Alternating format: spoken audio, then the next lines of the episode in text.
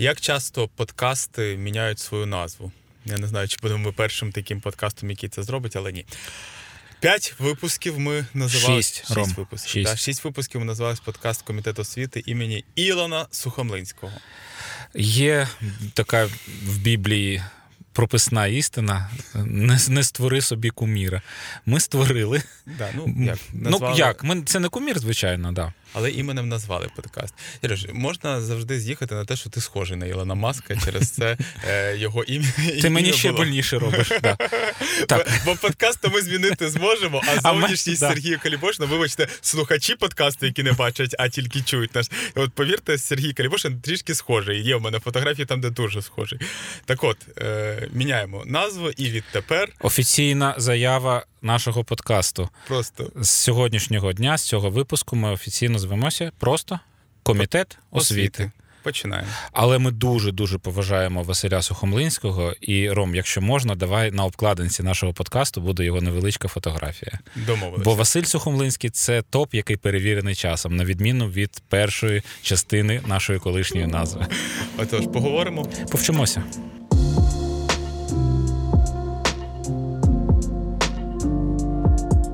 Так, е, хотів би я сказати, що закінчився вже вступ в заклади вищої професійної освіти, але по суті він триватиме, якщо офіційно до 30 листопада на контракт.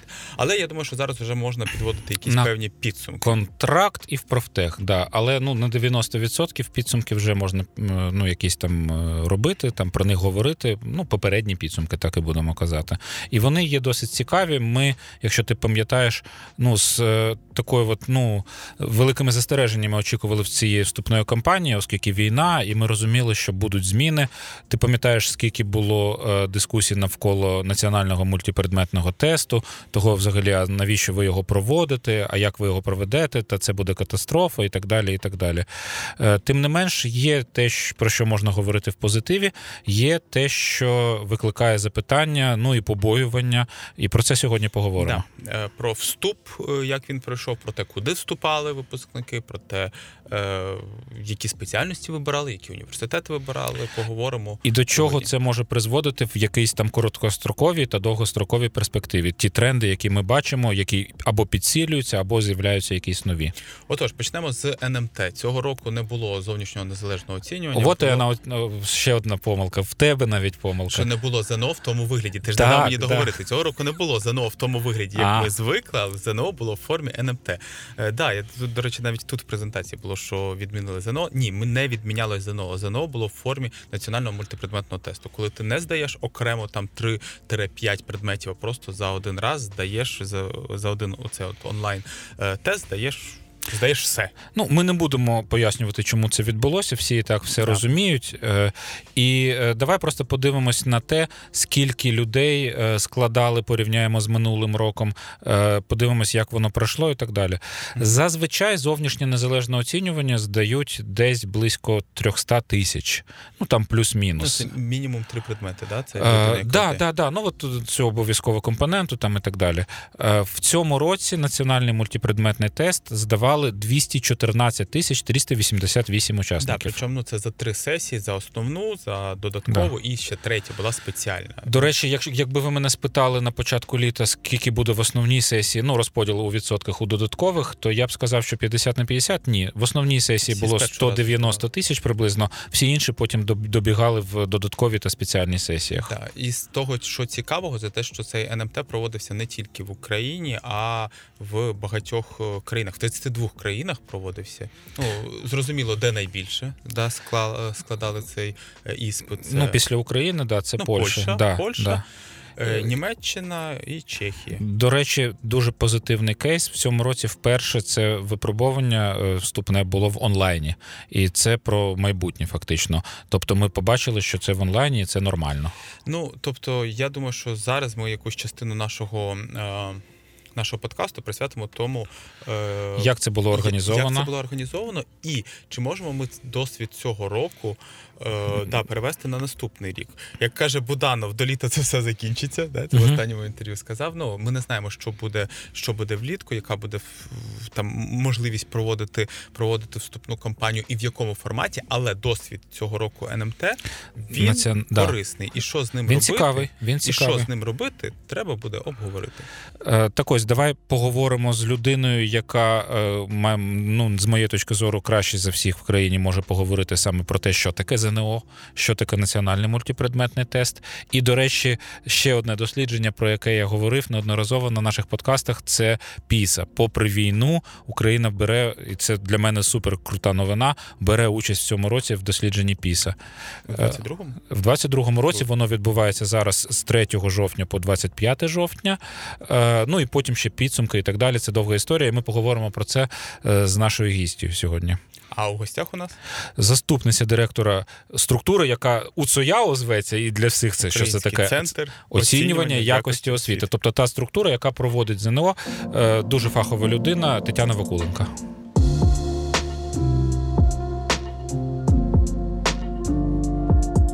Так, друзі, у нас в гостях Тетяна Вакуленка. Ми її вже представили. Е, Таня, доброго дня. Привіт.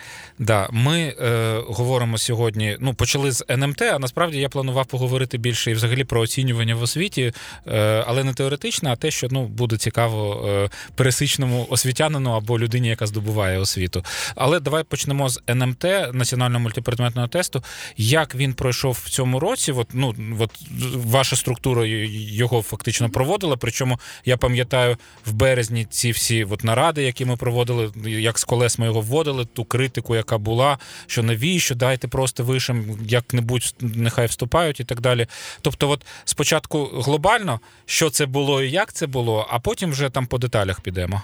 Та якщо говорити про те, про ті думки, які лунали в березні, та у пересічних громадян, наприклад, про те, що треба брати всіх на бюджет, на всі спеціальності, то зрозуміло, що це була би дуже ризикована і дуже неправильна картинка.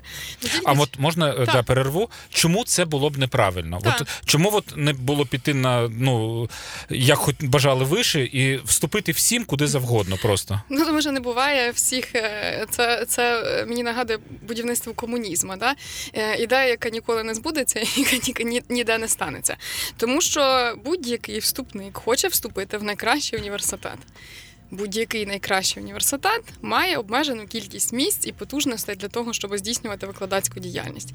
Відповідно, ми б мали сотні, е, десятки тисяч людей, які би хотіли вступати на декілька всього спеціальностей, декілька напрямів підготовки, і ми б брали мали абсолютний недобір в усі інші університети. Тобто, насправді ми б фактично поклали би систему вищої освіти. Ми би точно не зробили перший курс, і е, враховуючи те, що фінансування розраховується для університетів на основі кількості студентів контингенту, то для багатьох університетів, особливо регіональних університетів, це був би останній, Останній, рік да. їхньої роботи. І це якщо говорити про вузи. Якщо ж говорити про інтереси вступників, також треба розуміти, що е, не завжди, на жаль, е, людина може мати об'єктивно адекватну самооцінку. Е, і коли вступник, маючи дуже і дуже невисокі е, компетентності, дуже дуже несформовані компетентності з певних е, дисциплін, вступає в університет, який є надмірно конкурентним і вибагливим, то що ми робимо? Ми отримаємо вступника, який рік або півроку до першої сесії буде там перебувати. І нічого для себе не отримає. Це будуть тортури для викладачів, тому що викладати, е, скажімо так, вищу математику для людей, які не дуже розібралися ще з дробами, це тортури. І я це можу сказати як викладач. І це будуть тортури для студента, тому що Мгм. в тебе ніякої ситуації успіху, ти нічого не розумієш з того, що відбувається. Тобі дуже складно, тобі е, дають домашні завдання, які ти не можеш виконати. Тобто, це руйнування е, системи вузів. Ну, принаймні, перший курс точно регіональні університети ми вбиваємо. Це руйнування мотивації студентів студентів, тому що коли людина півроку промучилася е, і не отримала для себе нічого, вона навряд чи продовжить своє навчання або зрозуміє, що їй потрібно.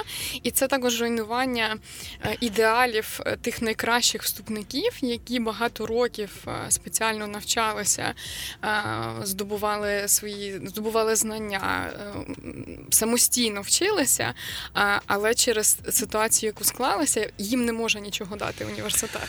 Окей, для чого це потрібно, ми з'ясували. Давай тоді, е, як це було. Е, От в мене офіційні дані 214 тисяч 388 учасників. Це багато чи це мало? Ну, зрозуміло, що треба порівнювати, скоріш за все, з тим, що було попередні роки. Скільки е, от у порівнянні з попередніми роками і у порівнянні з тими очікуваннями, які в нас були навесні. Бо, наприклад, я особисто побоювався, що буде набагато менше. Так, так. Це абсолютно адекватна кількість. Е, Якщо ми порівнюємо з минулорічними там показниками, то звичайно е, ми не можемо забути про те, що раніше державна підсумкова атестація у формі зовнішнього незалежного оцінювання, принаймні останні роки, була під час реєстрації ще обов'язковою. Тобто, те, що в нас реєструвалися майже 400 тисяч учасників, це не означає, що всі з них планували вступати. Вступали приблизно 250 тисяч е, осіб. А всі інші складали тестування для того, щоб отримати свідоцтво про повну загальну середню освіту.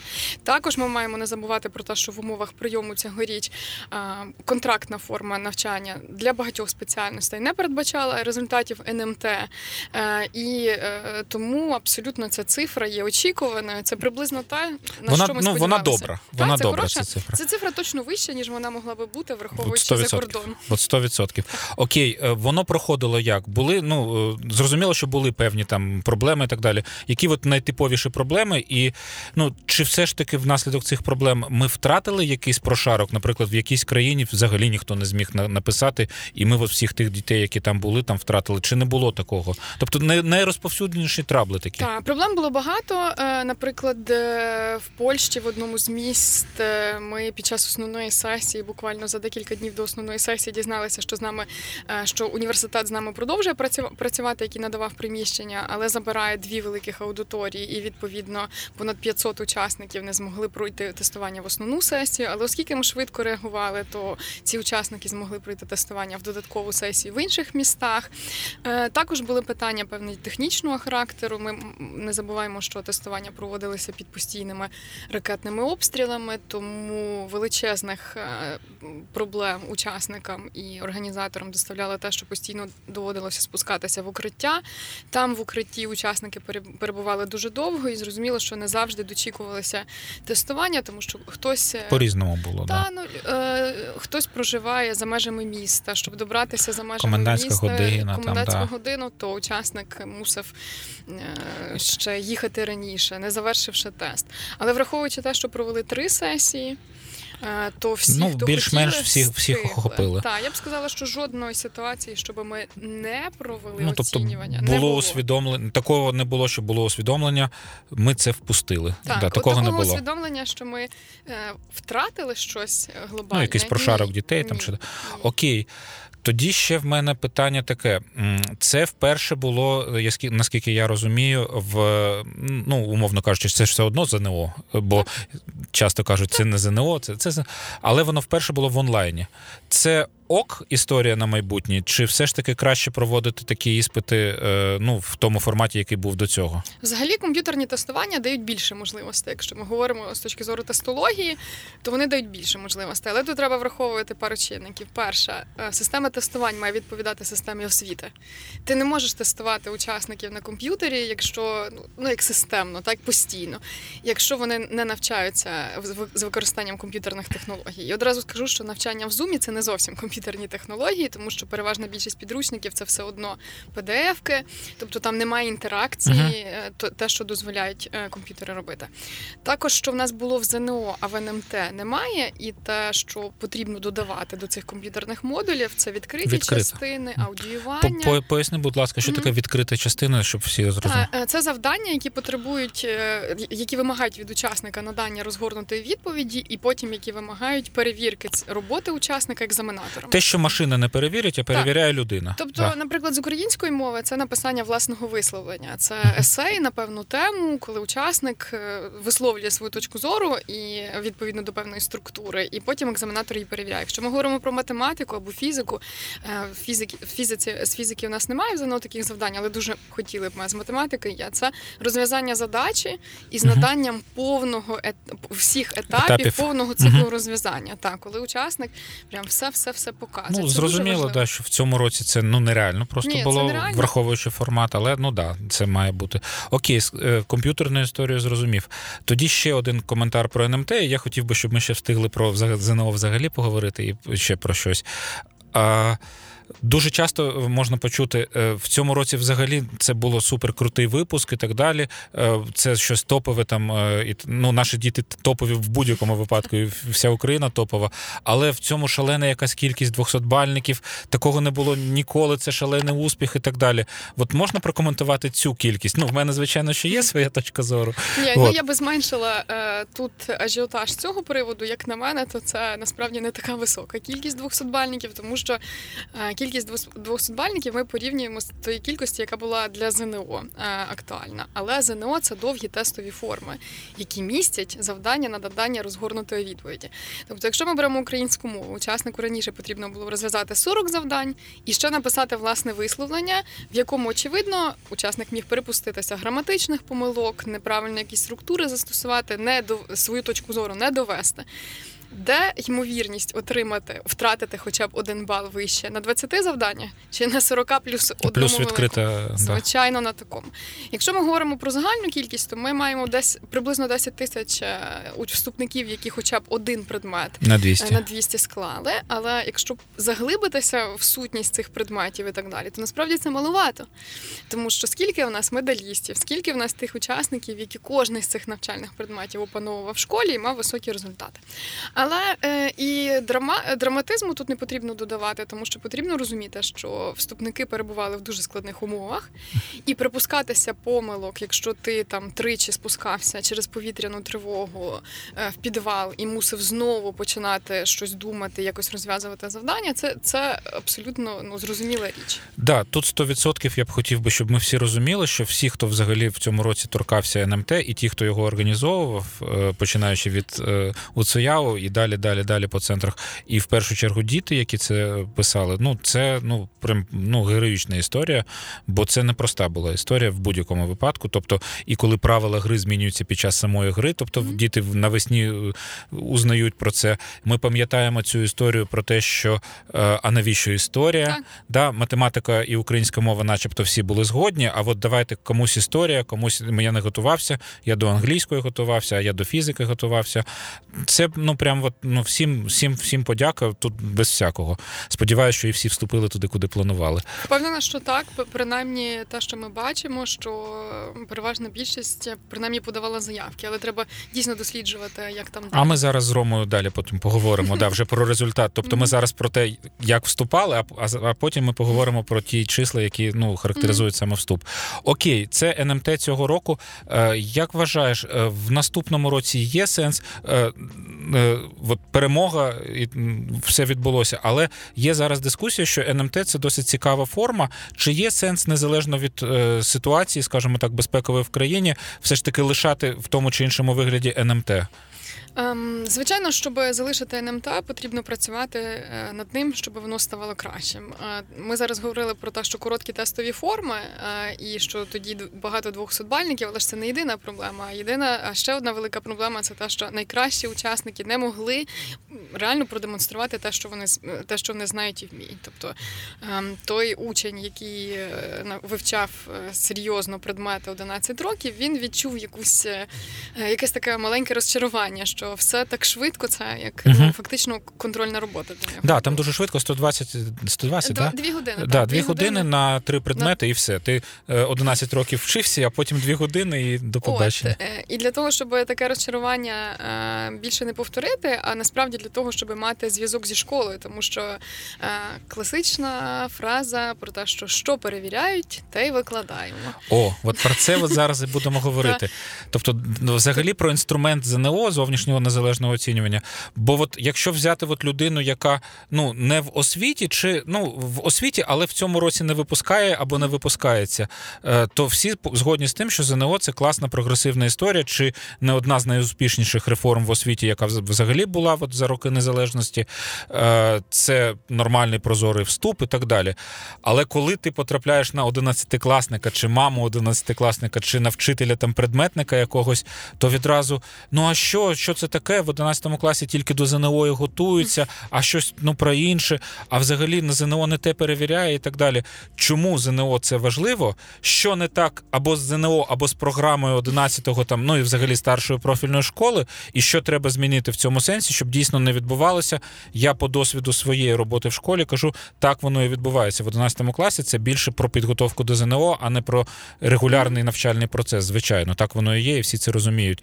От що чому все одно, не незважаючи на цю критику, саме ЗНО має бути таким, от, ну якоюсь константою, такою, ну звичайно, змінюючись певним чином. Ні, ну, тому що е, насправді, коли ми говоримо про ЗНО, воно повністю відповідає навчальним програмам. Тут е, ніякого ніякої суперечності немає. А от те, що вчать до трьох-чотирьох предметів, то це взагалі-то е, причи...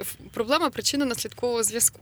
Насправді не для вступу люди, люди навчаються 11 років, а для того, щоб набути певних компетентностей. І певні компетентності, коли ми набуваємо, ми маємо їх зафіксувати, і в нас є спеціальні чим відрізня... перебуває. Чим відрізняється от для mm-hmm. слухачів знання від компетентностей? А, тому що компетентності передбачають е, не тільки знання, а ще й вміння ці знання використовувати, а ще цінності, як розуміння того, для чого ти це знаєш, що з цим робити, і е, як в житті воно тобі знадобиться і що з цим робити. Тобто, знання це часто е, без, без знань компетентностей не буває, і тут одразу потрібно розуміти, що жодна наука не обходиться без такого хорошого фундаменту. Якщо якщо його немає, то жодні умовні компетентності тобі не допоможуть. Ти маєш знати, як додавати дроби, що таке квадратне рівняння, і так далі. і так далі, і так далі. Але якщо ти не знаєш, що з цим робити, і коли кладеш у себе плитку в квартирі е, в у ванній кімнаті, розраховуєш площу, е, не враховуючи форму твоєї ванної кімнати, то це означає, що знання про геометричні фігури не перетворилися на компетентність. І або ти знаєш, що таке проценти, але не вмієш порахувати там по іпотеці там або відсоток по депозиту. А, да, ти або знаєш, береш, що таке відсоток, ти знаєш, як він обраховується, ти, і тобі написано хай дрібним, але все одно дрібним шрифтом написано, що нарахування будуть на будь-яку залишкову суму, але ти все одно береш кредит, не розраховуючи, що ти переплатиш тричі ту суму, яку ти візьмеш. От це відсутність компетентності. Це і відсутність, да, і до речі, там ну це така класна історія. Я е, читав про е, різні нації в різних націй різне е, це от. Е, Е, відтерміноване в часі задоволення, скажімо так. Оце ну е, да, да, да, Оце от про зефірки, оцей досвід, е, експеримент, коли дітям клали одну зефірку зараз або за півгодини дві зефірки. І, до речі, в різних націй різне оце от, ну, здатність здатність да. очікувати, да? здатність терпіти. І ті, хто мають можливість терпіти довше, мають вищі результати навчання, і зазвичай це кращі економічні системи. Так і тут. Тобто компетент компетентності це не альтернатива або е, не опозиція до знань. Е, це е, знання це величезна і дуже важлива частина компетентностей, але компетентність це те, що потрібно, це те, що допомагає тобі жити, а знання не завжди. Тому що ти можеш щось знати, але не вміти з цим жити. Окей, зараз ЗНО неважливо, ЗНО НМТ, воно перевіряє знання чи компетентності в нас зараз. Я б сказала, що переважна більшість завдань все ж таки спрямовані на компетентності, хоча і є певна кількість завдань, які перевіряють базу і без яких неможливо. Але якщо подивитися наші тести там з математики, наприклад, з географії, ну з біології, майже всі, то ви одразу побачите, що там дуже багато речей, які потрібні сучасній людині кожний день. Ем, я би сказала, що навіть якщо ми говоримо про математику, то е, поле контенту, тобто поле змісту, стає все меншим, але все більше і більше Прикладні завдань, такі. таких прикладних та про те, що потрібно. Окей, це в ЗНО. А е, сучасна школа дає більше знання чи компетентності? Хотілося б вірити, що і те, і те е, в певній е, в певній єдності. Те, що ми бачимо за результатами піза, ми бачимо, що е, у нас часто з компетентнісними завданнями більш-менш, але проблема щодо бази є, і щодо використання цієї бази є. Тобто дроби, відсотки і так далі. Наші учні часто мають м, отут проблеми. Ми дійшли до пізи. Це окрема історія. Я вже не один подкаст там і Ромі прожужжав всі вуха. Ну що це що це за дослідження і чому це круто. Але от від людини, яка в Україні, скажімо так, уособлює в собі пізу, е, декілька от тез, що таке піза, чому це важливо, чим вона відрізняється від там ЗНО, наприклад, і чому це важливо для країни брати ну, участь в цьому дослідженні, і які висновки з цього дослідження? Піза це дуже крутий міжнародний проект. Е, Цей проект був заснований у 2001 році е, супер крутими країнами з точки зору економіки, і заснований для того, щоб подивитися на те, які е, моделі в освіті працюють. І поширити ці моделі на всі країни. Е, чому країни беруть участь в ПІЗа? Тому що вони хочуть удосконалити свої системи освіти. І зрозуміти їх місце ну у порівнянні з іншими країнами. Е, Певною мірою, але насправді найперше це вивчити досвід тих країн. Ну да. Тобто рей- рейтинги країн е, Піза це робить, і це дуже люб- люблять журналісти. Да, ну да. Але тому що це щось гучне і щось що дуже просто пояснити. Але тут важливіше, певно, зрозуміти свої слабкі сторони, свої слабкі сторони, і побачити тенденції, які є в твоїй країні. От впроваджується якась реформа в освіті. Е, Поки ти не поміряв, а що вона тобі дала, ти не знаєш наскільки ефективно ти витратив гроші. І оце порівняння з іншими країнами дозволяє тобі точніше зрозуміти, чи ви вдосконалі, чи ви підвищуєте рівень освіти, чи ні. От коли ми говоримо про реформу нової української школи, там ми говоримо про те, що піза дасть нам інструмент зрозуміти, чи ця реформа є ефективною. Успішна, да, чи Е, А що означає але вона дасть е, можливість через там 2-3 цикли тільки, да? Ну, так е, Цикл чот- раз в 4 роки, щоб всі розуміли. Так, Да, ра- раз, раз на три роки насправді Три, три, цикли. да? Да, раз на три роки цикли. Один цикл відтермінувався через ковід. Ми мали проводити поточний цикл пілот в 21-му році, а в 22-му вже основ... Мгм. в- точніше, в 21-му році основне дослідження, а в 20-му пілот, але все змістилося на рік. Е, Піза ще класна тим, що піза не поя... не пов'язана з програмами освітніми країн. Тобто вони визнають, що кожна країна може навчати чого хоче, але є певні фундаментальні речі, які важливі для людини, для Ну, того, щоб у цій світовій економіці жити. Тобто людина в такому-то віці, пізу пи- пишуть 15-річні, да? 15-річні, так. Е, має хоч щось знати, от, певний обсяг знань та компетенцій таких, таких, таких, Так. мабуть. Яких компетенцій, по яких предметах, так. що перевіряється? Не історія ж України, це наприклад. важливі три галузі. Це читацька галузь. Поясни, будь Що ласка, таке? бо всі Да. розуміють, що вміють в 15 Швидко років всі вміють читати. Да. От е, та це така, е, така проблема з читацької галузі, що назва не відповідає, не зовсім відповідає україномовному змісту. Читання з розумінням, вміння аналізувати текст, його структуру, порівнювати, критично ставитися до інформації, розуміти, яка інформація йде з перевіреного валідного джерела, а яка є видумкою автора цієї інформації. Розуміння того, для чого автор використовує певні форми, слова, записи, Е, навіть просто знаходити інформацію в тексті, яка подана прямо, тобто написано там Петрик пішов до Марічки, або не прямо написано великий текст, і е, потрібно з'ясувати, для чого. Е, один з там героїв цього оповідання чи чогось щось робив. Причому тексти є різні. Тексти інформаційні це буклети, брошури, е, всілякі рекламки. Це ті тексти, з якою з якими будь-яка людина Мгм. працює ну кожного дня. Ти виходиш в місто і там все в цих текстах. І звичайно, художні тексти, але зовсім з іншим аналізом і зовсім- з іншим підходом. Ще математика, Мгм. і знову ж таки ми говоримо про те, що вона побудована на дуже вузькому колі математичних понять, тобто там немає логарифмів як такого Мгм. поняття.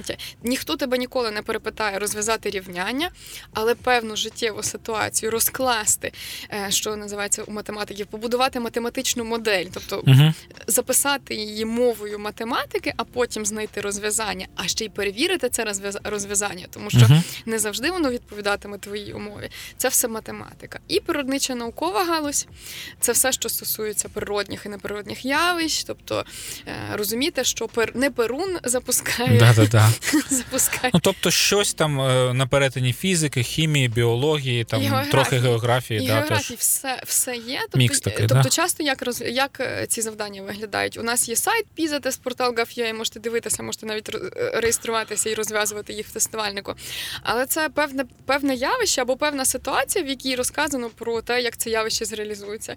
І далі учасник тестування мусить зрозуміти, з якої це галузі, а далі Мгм. надати відповідь на запитання з огляду на цю галузі? Ми, е, ну як держава, брали участь вже один раз у 2018 році. Mm-hmm. Да? От дуже так коротко, які в нас результати? Ок чи не ок, очікувані чи не очікувані? Е, Так, ми брали участь в паперовій пізі, це потрібно розуміти. Тобто, всі наші учні писали тести на папері, і тому не не весь обсяг, не вся лінійка даних нам доступна. Якщо би ми говорили про читання, то ми, наприклад, втратили дуже крутий розділ: це читання вебсайтів, сторінок, а. уміння розрізнити uh форум від нефорум. Ну, от все, що сучасне цифрове таке читання, сучасне цифрове читання. Е, ми маємо непогані результати із читання і природничо-наукових дисциплін. І ми маємо доволі погані результати з математики. Е, більше 30% наших 15-річних підлітків не подолали навіть порогу базової грамотності з математики. Що uh це означає для економіки? Що ця людина може брати мікрокредит, буде брати буде. точніше, да. ну тут та... і не буде генерувати додану вартість. Так. Фактично, майже тобто ну, це напевно. людина, якій буде дуже і дуже складно жити в світі, де е, математика е, це частина економічної фінансової грамотності, е, просто невід'ємна. Це частина вивчення будь-яких природничих наукових дисциплін. Я впевнена, що фізики точно знають, що без математики дуже багато задачу Важкувато, не, да. не розв'яжуть. Е, і оцього всього немає. І це, ну. Те, що те, з чим точно потрібно працювати. А по природничим в нас більш-менш чи теж так, е, проблема? природниче зв'язане з читанням, і в нас близько 23% учнів не досягають базової компетентності е, з читання і з природничих. У порівнянні з іншими країнами це більший відсоток чи менший? Ну ми всередині десь, якщо говорити читання і природничі науки з математики, ми угу, ми сильно Нижче, далі. Да. Та. І у нас ще, якщо би ми говорили про інші країни, то є країни, в яких умовно результати на шкалі приблизно приблизно такі, як і в нас, і ми поблизу. Але треба розуміти, що в них менше найкращих, угу. але й менше найгірших. Дисперсія інша. Так, тобто вигляд цього графіка інше. OECD, uh-huh. організація економічного співробітництва і розвитку, тобто так uh-huh. та організація, яка власне пізу започаткувала і е, проводить її, вони говорять, що дуже важливо мати маленький розрив в освіті, uh-huh. що нерівності в освіті мають бути менше. В нас от цей ну у нас колокольчик доволі... це дуже такий широкий. Да, У нас він доволі широкий. Тобто, ми бачимо, що у нас є школи, які надають супервисокий рівень, і ці школи конкурентні з будь-якими світовими лідерами. Ми прямо бачимо на графіку. Тобто там вони наші мегатоп. крапочки да. там, і це якісь супершколи. Але ми бачимо доволі велику таку частину е, шкіл, які дуже далеко знизу. Які і... школи це топ? Ну тобто є якийсь тренд. Топами є школи зазвичай так. з міст великих чи навпаки. Це там... ліцей гімназії з великих міст, угу. а школи, які а які внизу, в хвості, це часто маленькі сільські звичайні школи. Тобто в нас фактично те ж саме, що і ЗНО демонструє. Так. Дуже великий розрив по лінії ну, місто і місто, е, село, не населено. Тип ну, закладу освіти також впливає. Тип закладу освіти в якому сенсі? А, тобто, якщо це гімназія ліцей, ага. вже заклад освіти, який має цей статус, і ще до того, як реформа новоукраїнська школа вступила в дію, коли часто ліцеєм називають просто старшу школу, Да-да-да. а ще раніше, то ліцей і гімназії мають вищі результати. Далі загальноосвітні школи вони трошечки нижчі. І маємо проблеми з учасниками профтехів. Вони найгірші, да? Так, вони мають часто часто найнижчі результати, але це це часто пов'язано не з тим, як вчать в профтехах, а з тим, що була певна сегрегація вот. до вступу в Тобто, да, треба розуміти не те, що там не допрацьовують вчителі там цих предметів, там математики чи інших предметів, а з тим, що в нас ну криво налаштовано, скажімо так, е, потоки дітей, які йдуть до профтехів і так далі. Ну, і дуже часто це да? не навчальний заклад, а де-факто соціальний заклад, бо є гуртожиток, там є певна там стипендія і так далі. І люди, яким важко соціально, просто йдуть туди. Це погана історія. Ми про профтех окремо поговоримо ще. Так, ну просто треба популяризовувати е, робітничі професії, і для того, щоб на вході в ці професії і в ці заклади також була конкуренція угу. здорова, така сама, як в ліцеях і гімназіях. Е, коли в тебе найкращі сюди прийшли, то очевидно, що найкраще кращі там мають результати. Звичайна школа, до речі, е, одна з проблем, яка має українська, е, які варто відзначити в українській освіті, це те, що в нас немає освітніх оцінювань на різних рівнях освіти.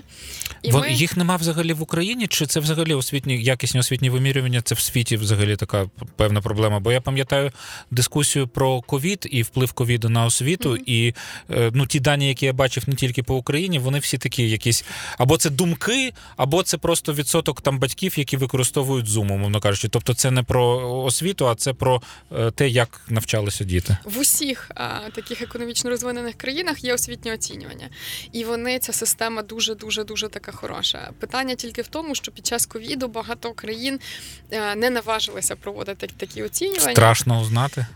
Не тільки це, а ще й питання здоров'я дітей. Тобто А, ну, тобто організація збирати- цього процесу. збирати. Да. Тобто е, це питання, що організаційно країни часто не були готові витягати це. Це не, не, не те, що от ми збираємо дітей, от, е, які після ковіду зібралися в школі, все ж таки, і проводимо їм моніторинги, зрізи, контрольні, бо дуже часто батьки і вчителі кажуть, навіщо ви їх ще грузите цим, е, от ці контрольні проводити, якісь зрізи і так далі. Це більш такі от гнучкі та тонкі інструменти. Це гнучкі тонкі інструменти, і ем, насправді до них ставлення має бути трохи інакше. Е, тобто, у нас, коли ти чуєш е, словосполучення державна підсумкова атестація, е, всі трохи починають пітніти, червоне обличчя, страх Мгм. в очах і в батьків і в дітей. Насправді е, ми самі себе перевіряємо. Е, коли ви ем, купуєте якусь річ для себе, ви би дуже хотіли подивитися те, наскільки вона е, наскільки вона добре пошита. Та? І ви не боїтеся заглядати на шви, і ви не боїтеся ставити питання кравчині, чи, чи там все дороблено. А тут чомусь ми боїмося і вважаємо, що замовник, а замовник це насправді діти і батьки. Вони є першими замовниками. Мгм. Що вони мають боятися? Вони не мають боятися, вони мають бути Ну, вдячні навпаки, що їм ну, дадуть Так. просто ну, Так. дороговказ певний. Там. Тут Так. проблема, тут проблема, рухаємося так. так. Окей, в цьому сенсі теж про це боятися. От, ну, будемо підходити до кінця. От, хоча я хотів дуже багато спитати ще. А, ще одне маленьке запитання.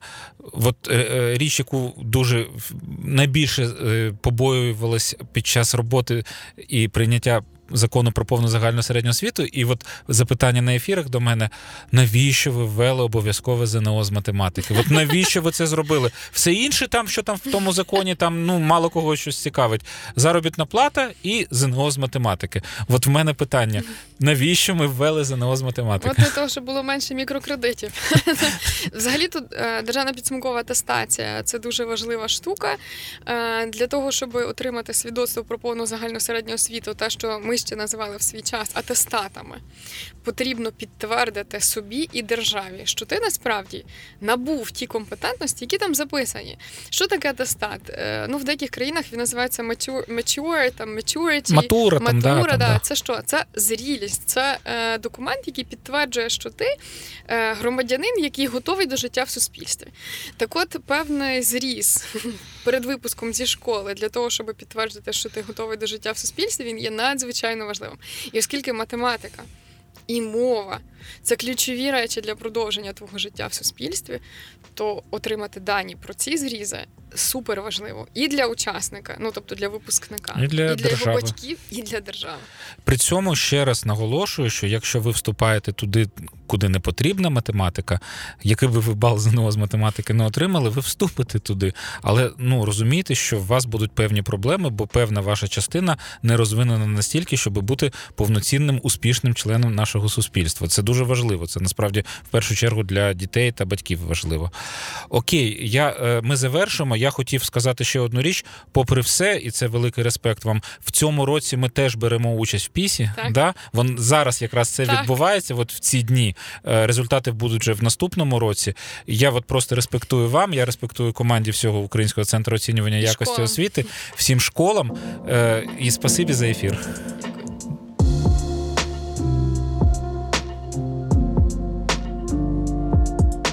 Мені сподобалась ваша розмова з Таню. Моя позиція така, що ми маємо все ж таки робити оцей от зріз мачура.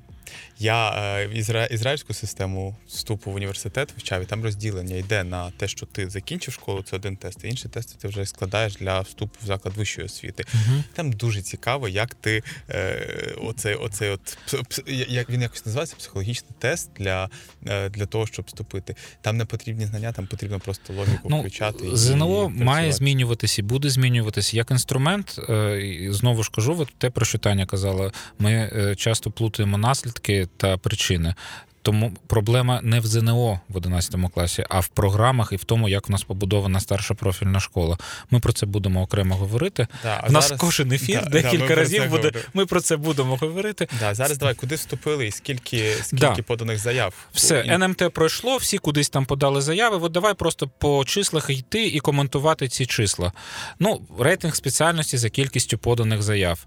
Рома. Ну, давай, для тих, хто не знає, може вступник подавати в декілька університетів Да. заяви там і визначати пріоритет. Перший, Тобто, другий, умовно там. кажучи, якщо в нас 200 тисяч вступників, а плюс-мінус так і було, то заяв буде більше, бо можна на декілька факультетів або декілька вишів подати. Перше місце по кількості заяв 44 тисячі захотіло у нас на бути. спеціальність пам-бам право. Ну так, всі хочуть бути юристами. Це те про що І це проблема з моєї точки зору. що Е, Нам, звичайно, що правники потрібні, але е, в такій кількості і е, за рахунок якихось ну, природничих спеціальностей або тих, які щось треба ну, робітничих, це погано. Це дуже погано. Да, минулого року давай. В мене тебе немає презентації за минулий рік. а В мене є. Минулого року було на першому місці філологія. А Е, тут В цьому році на третьому, да, е, А що на другому? е, на другому в нас комп'ютерні науки, це нормальна історія. Абсолютно. Е, До речі, ну що мені ну досить часто ще не подобається в контексті того ж самого права там і так далі. Що в нас спеціальність права, оскільки вона користується попитом, Мгм. відкривають там політехнічні, наприклад, там університети. Це погано. Не юридичні, Це шлях а, нікуди, Да, і, да. ну, і знову ж таки дискусія, яка у нас дуже довго на комітеті про правоохоронні да, університети Да. і з видачі права. Так, давай далі. Ну далі в нас ідуть комп'ютерні філологія, менеджмент. Ну це так досить широка історія. Я не зовсім розумію про що йдеться. Ну, Дуже багато психологія, да, дуже Дивись, багато. Е, ні, Я- ну, вона була і минулого року, але була минулого року аж на восьмому місці по кількості заяв, Мгм. а тут піднялась на п'яте. Е, До питання, чи тут та ж історія, як і з юристами, що нам потрібно багато психологів? Це важко сказати. Я просто не готовий, що всередині цієї от 0,53, тобто Мгм. це там ну явно не шкільні психологи. Так чи інакше, зрозуміло, що ця проблема з точки зору того, що зараз війна, вона є актуальною. Тому ну тут ну без коментарів, скажімо так. Далі зрозуміло, там середня освіта йде. Далі інженерія програмного забезпечення, яка з комп'ютерними науками корелює, і чим більше буде, тим краще з моєї точки зору. Далі вчителі середньої освіти. Середня освіта, да, це заяви 26 тисяч 560. Але що б я хотів сказати, що на першому місці середня освіта за кількістю саме рекомендованих на бюджет. Поясни. Тобто 26 тисяч це заяв. да, тобто, ну, людина. може бути середня освіта, там всі третім пріоритетом подали. Да, ну, а тут майже частина. 7 тисяч е, фактично А, тобто їм ти гарантовано на бюджет. Вступайте. Тобто Да, ти гарантовано на бюджет. ну. Тобто 7 тисяч, можна сказати, майбутніх вчителів е, в цьому році в країні. Багато чи це мало? Це на першому місці, до речі. З моєї точки зору, здавалося б, на першому місці так круто. 7 тисяч вчителів, а зараз порахуй. Скільки Е, з потрібно в них, рік? е, з них піде в школу. Пам'ятаєш відсоток, який я казав? да? Да, ну візьмемо чверть, окей, візьмемо навіть 2 тисячі піде в школу.